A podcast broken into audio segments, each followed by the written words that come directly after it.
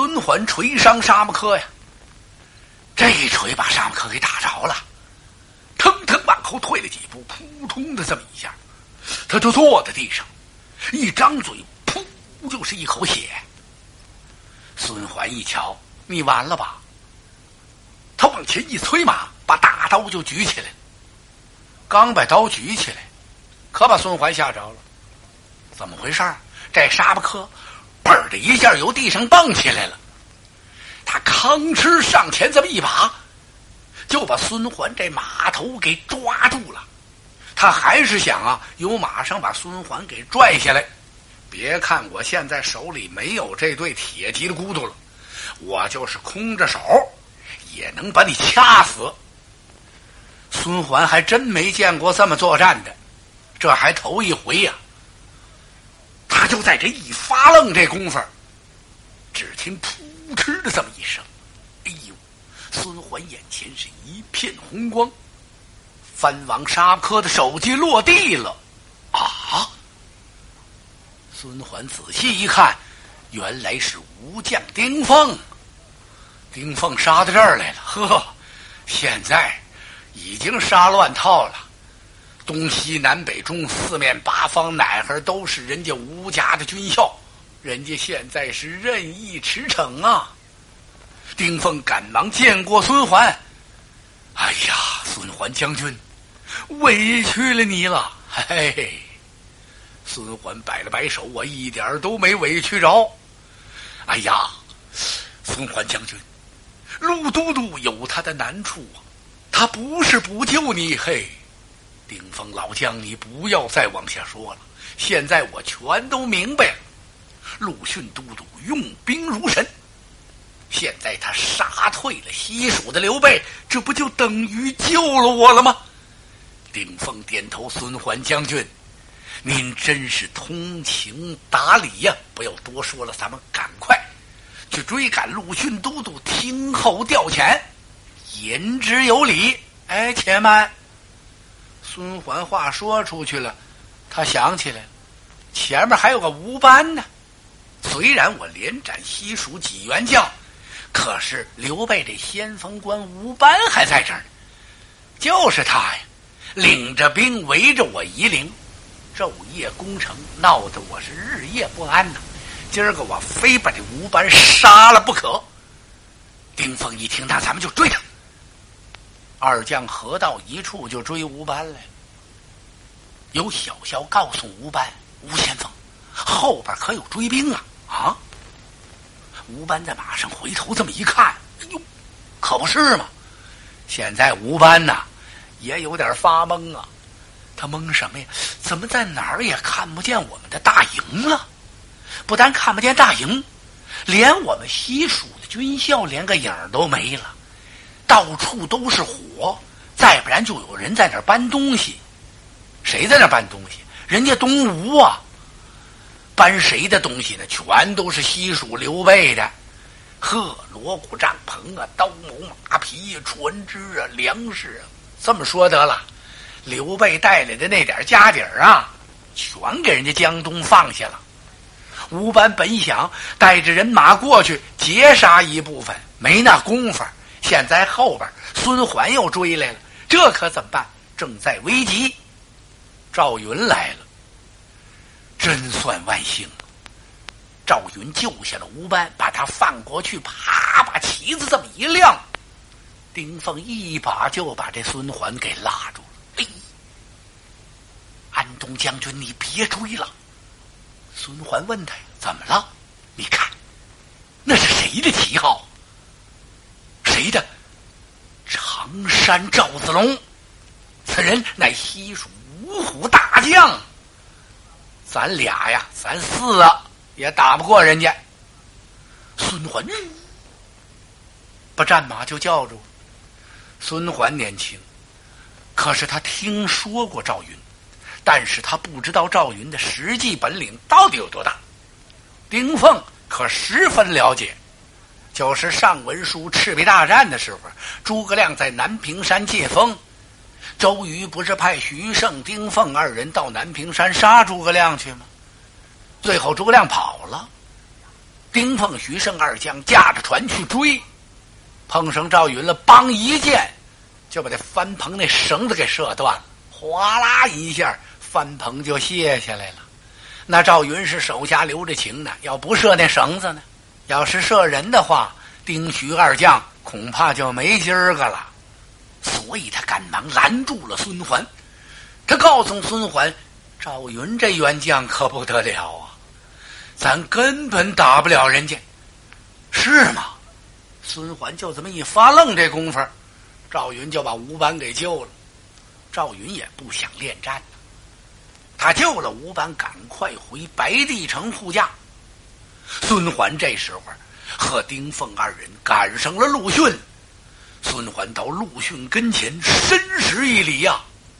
陆逊拉住了孙桓的手：“安东将军，我来到萧亭，没派兵到夷陵去解你的围，也没给你去发粮草，你不会见怪吧？”哎呀，孙桓连连摆手：“都督啊！”说实在的，开始你到这儿没救我，我是十分气恨呐。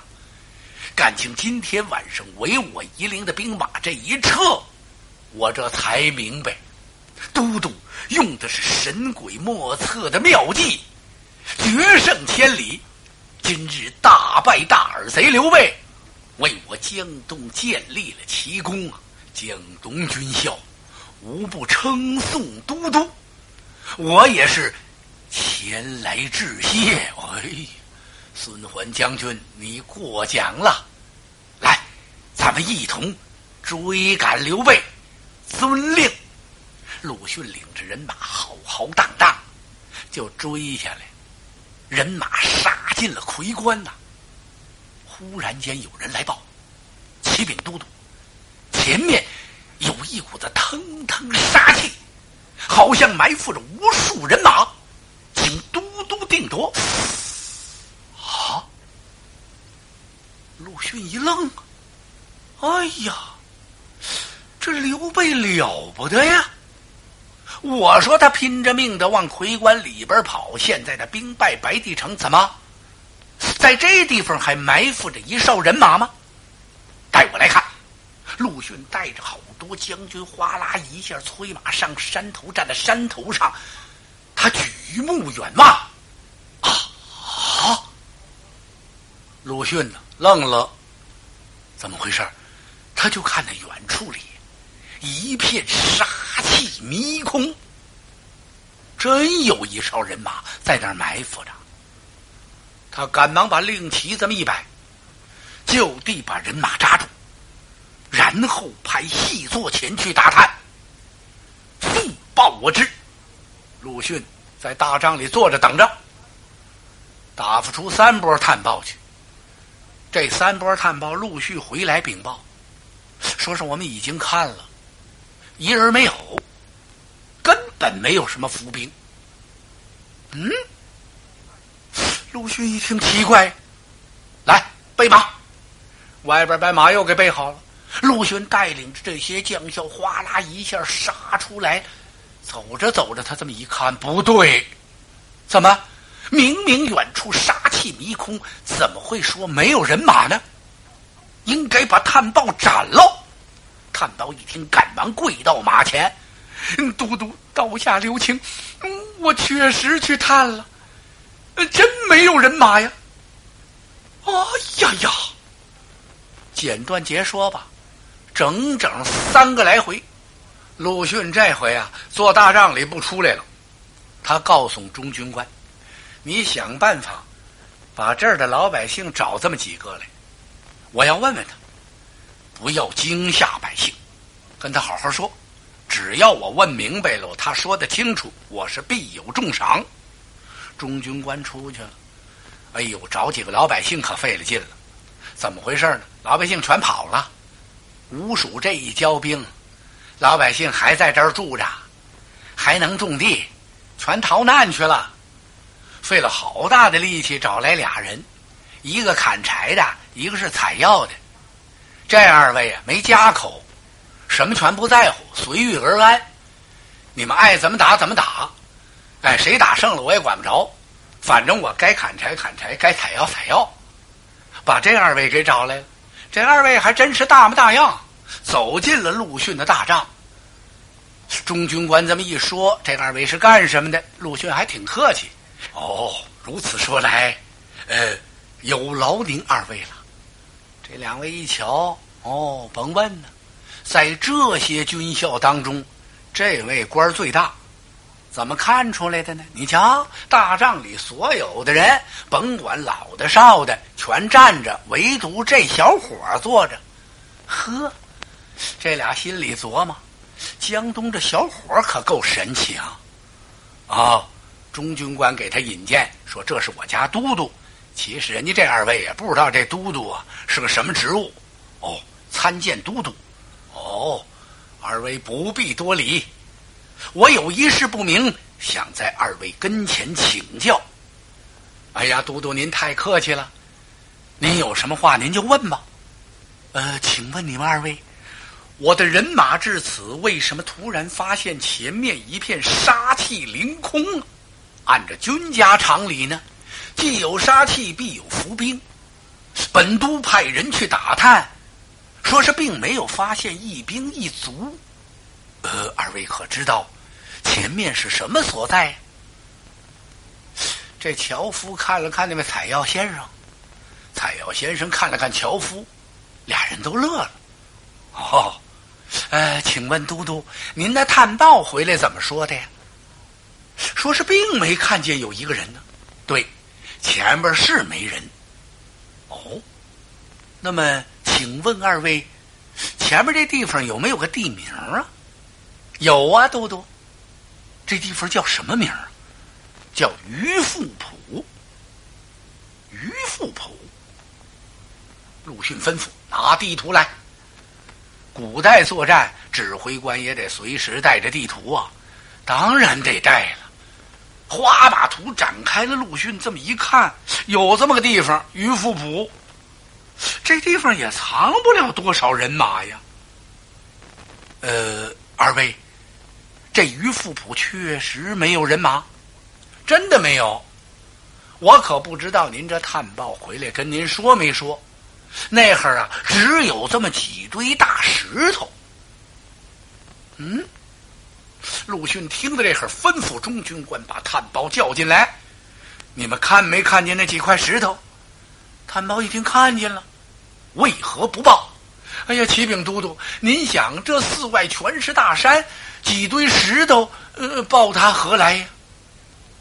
鲁迅一想，可也是啊，有山就得有石头，那抱他干什么呀？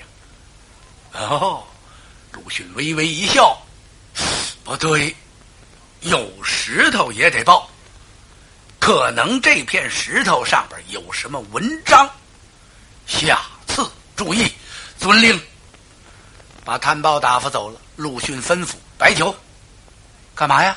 款待这二位当地的向导官，是向导官吗？鲁迅就这么认为，把酒摆上，周围的棋牌官憋不住要笑，怎么回事？今儿我们陆逊都督真客气，要招待招待这位砍柴的和这位采药先生，看这意思要喝着好好聊聊，把酒菜摆好了，陆逊还真就跟这二位聊上天了，您看看。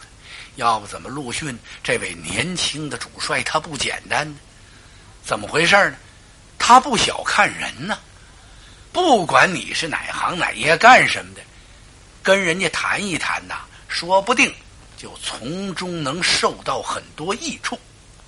要不怎么留下句话叫“与君一席话，胜读十年书”呢？见了凡人都不接语，总觉得自己比别人能耐大。这人呐，很少有长进。陆逊跟这二位聊什么呀？就聊这鱼富浦，就聊这几堆石头。看来您二位是当地的老住户了。那采药先生乐了，都 督，那倒不敢说，反正我们在这儿住了五六辈儿了。鲁迅一听还不敢说，都住了五六辈子了。哦，那么这个地方山山水水，您是非常熟悉了。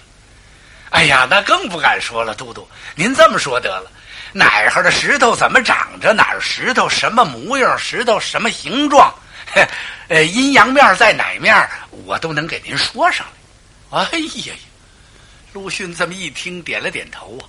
那么说，今天我是问着了，您二位就是我的老师了。那么您给我说说，于富浦这儿这几堆石头是天然长在这儿的，还是有人把它搬到这儿来的？还没等这位采药先生回话，那位樵夫急了：“嘿 这事儿我知道，都督，我给您说说吧。”樵夫怎么只抢话呀？这二位一看，这位陆逊都督啊，对他们太热情了，把他们让进大帐，说话这么客气，这么和气，先让座位，然后摆茶，最后摆酒，除去西蜀皇帝手下的那些将校，这样还真没碰上过这么和气的将军，所以这二位啊，一点也不拘束了，很随便，跟陆逊就像一个多年没见的老朋友似的。鲁迅呢，乐呵呵的瞅着这二位。他听樵夫这么一说，那您就说说吧，都督。呃，那石头啊，可不是天然长的，那几堆石头是有人摆的，同时摆的年头还不太多。呃，都督，您知道我们皇帝刘备什么时候进的西川吗？鲁迅点了点头，我知道啊。啊，您知不知道我们皇帝刘备驾前有一位丞相叫诸葛亮？哼，鲁迅心说：“我太知道了，幸亏诸葛亮这回没跟着刘备一块儿来呀。他要跟刘备一起杀到萧亭，我这个火攻之计，火烧连营根本就不好使。我哪能不知道诸葛亮啊？哎，我熟知此人。哎。”都督，这几堆石头啊，就是诸葛丞相摆的。他来到西川之后，就派人在这儿弄了那么几堆石头，弄完之后也没说完就走了。我们当地的这些百姓，谁也没拿他当回事儿，摆那么几堆石头呗。不知都督今天因何呃问起这个事儿来了？哦，陆逊听这二位说完了这番话呀。当时可就愣住了。陆逊心中暗想：什么？岳父浦这几堆石头是诸葛亮摆的？怎么我在远处这么一看，杀气迷空，好像在那儿隐藏着千军万马呢？哎呀呀！这诸葛孔明可是真了不起呀！难道说？他在这儿布下了什么阵法不成？鲁迅这一想，心事啊，这樵夫和采药先生傻了，心说怎么了？我们喝这酒，都督心疼了，怎么喝着喝着，突然间把脸绷起来，眼睛瞪得滴溜圆，不言语了？中军官赶忙过来满酒，然后提醒陆逊都督，都督。中军官知道陆逊想心事呢，您别忘了，这儿还有二位客人。哦哦，对对对，来来来，你们二位尽情的喝。呃，喝完之后，我就不多留二位了。说着，陆逊吩咐让中军官准备十锭大银，分赐给这位樵夫和采药先生。这二位一看，哦，都督打听完了，可能这就没什么事儿了。二位要告辞。哎，陆逊一看不能走。怎么吃喝完毕？您二位把银子揣起来，受点累。我给您二位备上两匹马，咱们一块儿啊去看看那几堆石头去。哎呀，这俩人甭提多高兴。诸葛丞相摆了这么几堆石头，我们天天从那儿过，根本就没理会儿啊。没想到引起这位将军这么大的兴趣，哈哈，让我们领着去看看。那好啊，天天领您去都可以呀。吃喝完毕，陆逊吩咐备马。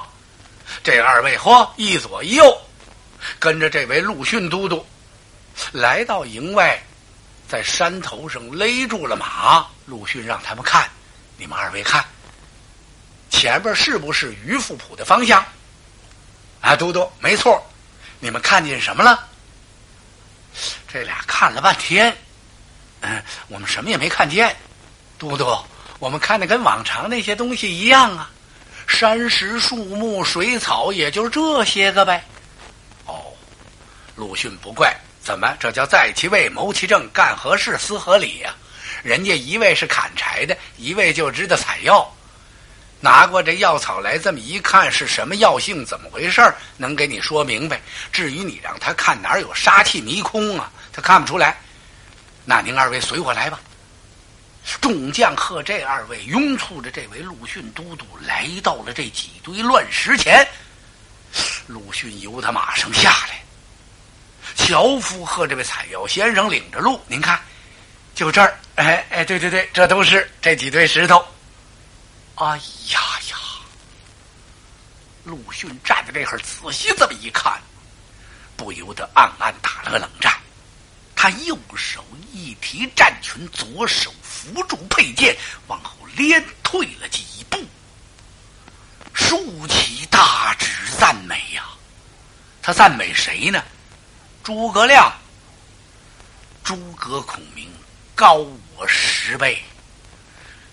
一眼看穿了，这是诸葛亮设摆的一个阵法。什么阵呢？八阵图啊！这八阵图，而且还是阴八卦，修生伤度，惊死景开呀！你在远处这么一看，这地方就像埋伏着千军万马一样，杀气腾空。可是你要走到跟前看呢，只不过就是这么几堆石头，你可不要小看这几堆石头啊！那八个字儿啊，“修生伤度，经此景开”，那是八个门呐！你要是走进死门，是有进无出。要不怎么陆逊打心里往外这么佩服孔明呢？他能承认诸葛亮比自己高十倍？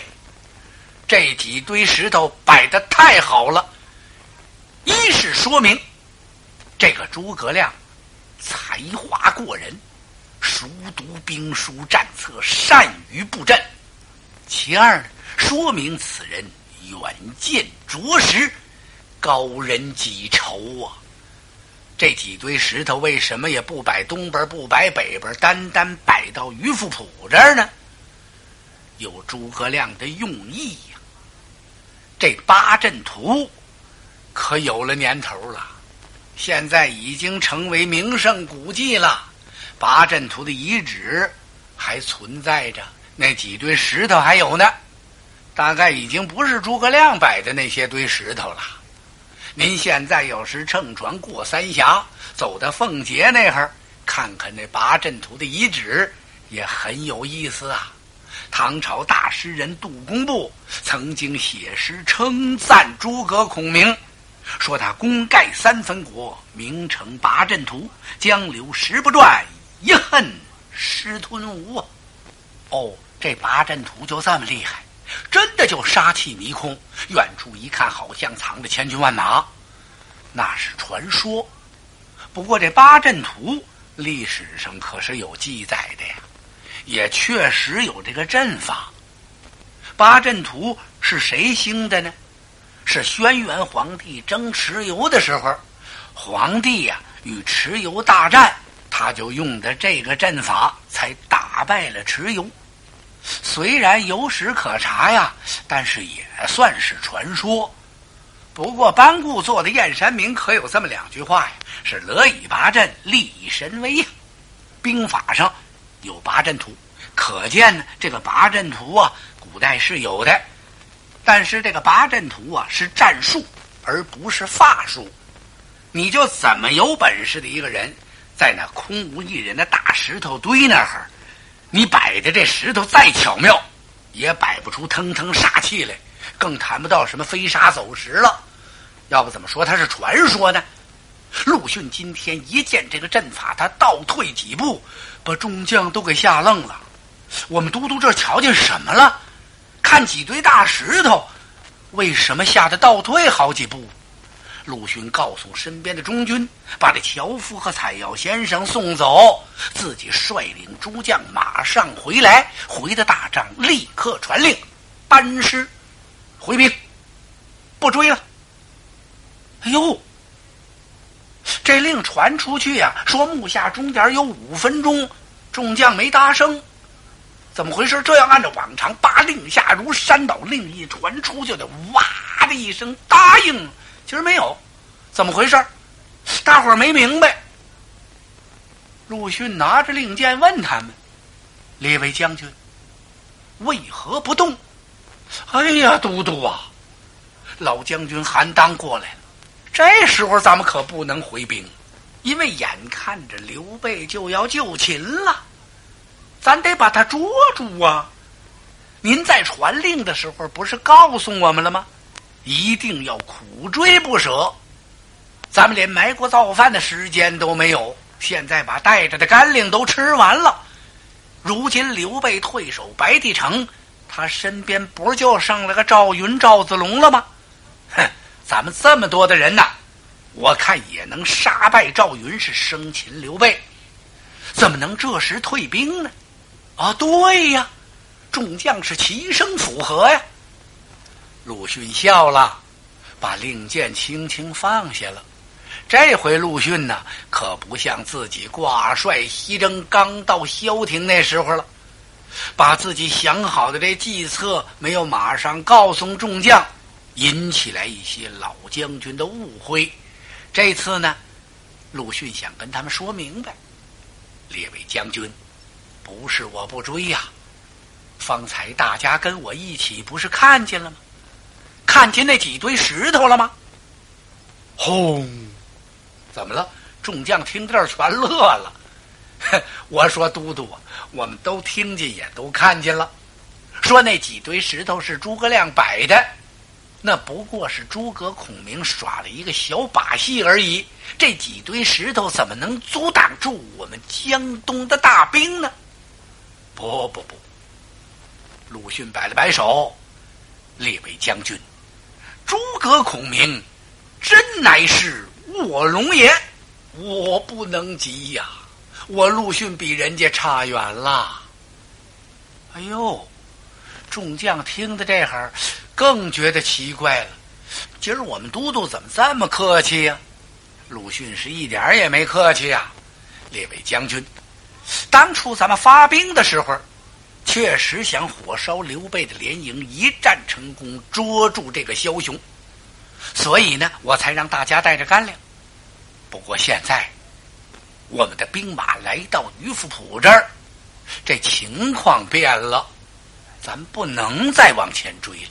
我并非是惧怕诸葛亮摆的这座石阵，而是我料魏主曹丕，其奸诈与父无异。就曹丕那奸诈劲儿，跟他爸爸曹操差不多。今之武兵追赶蜀军，必乘虚来袭。我若深入西川，极难退回呀。咱们要再往前走，曹丕打来怎么办？众将默然听的这会儿都不言语了，大家心里在想：能吗？哼！陆逊的话还没说完，探报跑进来禀报：曹丕兵分三路来取江东。